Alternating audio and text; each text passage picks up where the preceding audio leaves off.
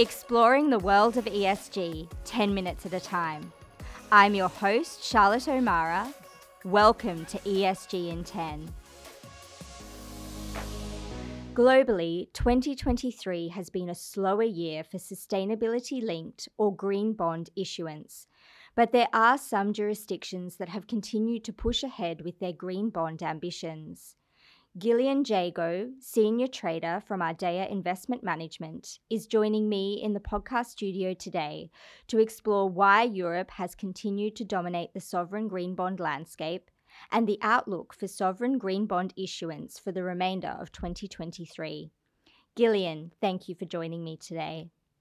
Thanks very much for having me, Charlotte. I'm really looking forward to this conversation.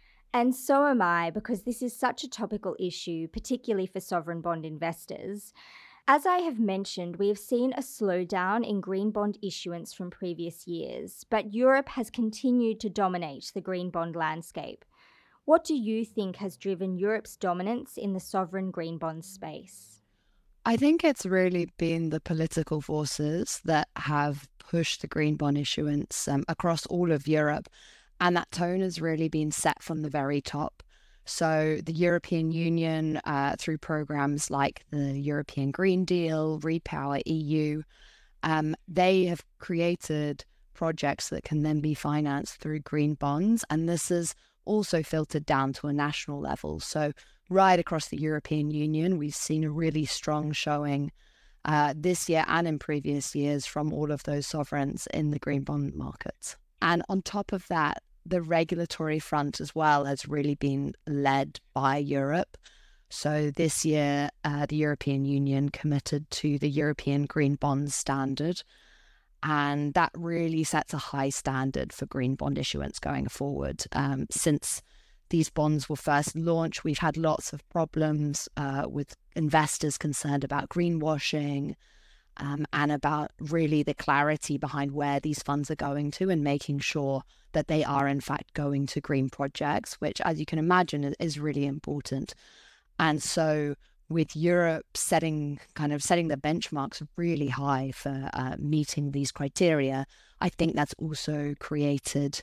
Uh, right across the region, um, a real focus on green bonds and high quality green bonds as well. That is a really good point you raise about the high quality nature of green bonds. And I think certainly there are a lot of investors across the market looking at the use of proceeds and how the funds are being used. So, Europe is obviously leading the charge on this, but looking across to other jurisdictions such as the UK and the US, a slightly different tone is being set there what is the approach to their green bond policies to support the funding requirements of green bond issuance? So, yeah, as you say, I think um, the UK and, and particularly the US have been a little bit disappointing in, in terms of how far they've come uh, with developing their respective green bond markets. The UK started really strongly um, back in 2021. They issued their first green bond. And at the time, uh, it was a 10 billion pound issuance, and that was the largest that we had seen for any inaugural sovereign green bond. So they came out of the gates really strongly and, and set a really positive tone. But I think since then, I mean, the world has certainly changed since 2021. Uh, geopolitical turmoil, economic issues uh, right across the world have really taken center stage. And I think that what we've seen in the last couple of months is, is a bit of a step back from particularly the UK government, uh, in terms of its commitment towards climate change and environmental issues. Uh, the Prime Minister announced that uh, the push for transition um, over the next decade was going to be stepped back from. And that really means that there are less projects, green bond, green projects to finance. And in turn, that means we have less green bond issuance requirement. So yes, while the UK started strongly, and I think the framework is there, uh, we're really yet to see them kind of pick up the pace when it comes to when it comes to green bond issuance.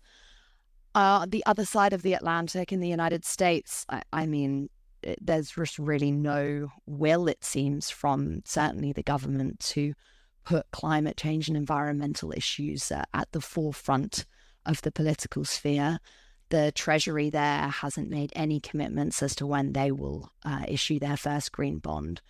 And I think it's quite telling that whilst there are quite a lot of American corporates who issue green bonds, a lot of them actually choose to issue in euros as opposed to in US dollars. And I think that gives you a sense of where the demand for those green bonds really lies uh, from the investor side of things. And so, whilst I think that certainly most market participants hope that the US will come to the party, will will really push the green bond space. Uh, that hasn't happened so far, and uh, it's probably looking like a story for 2024 at the earliest. And I'll just add from Australia's perspective, we are eagerly awaiting the issuance of Australia's first green bond, hopefully in 2024. But certainly we have lagged behind as well, and we are playing catch up, particularly when compared to Europe, as, as we've heard from you.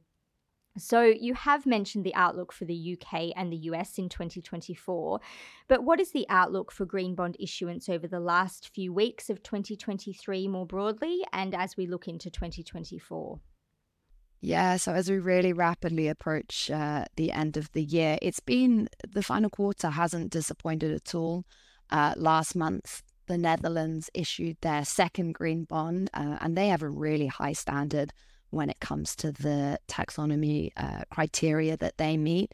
That was a really well subscribed deal. Uh, they issued 5 billion of a 20 year bond and had 18 billion euros worth of orders. So there was definitely, as we approached the end of the year, there was definitely no uh, lack of demand from investors there.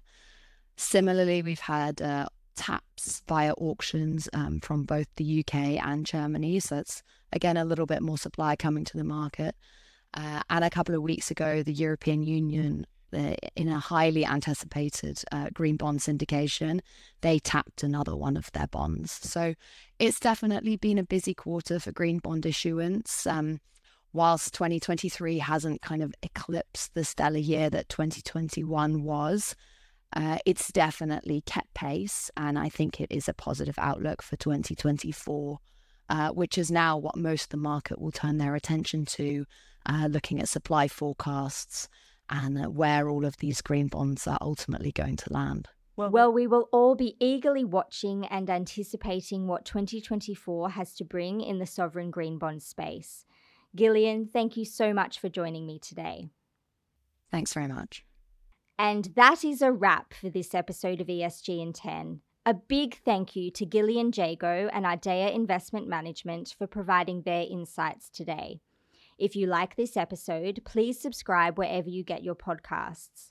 The content today was produced by Melanie James with audio production by Jonathan Stilianu. I'm Charlotte O'Meara, and this is ESG in 10 with Fidante.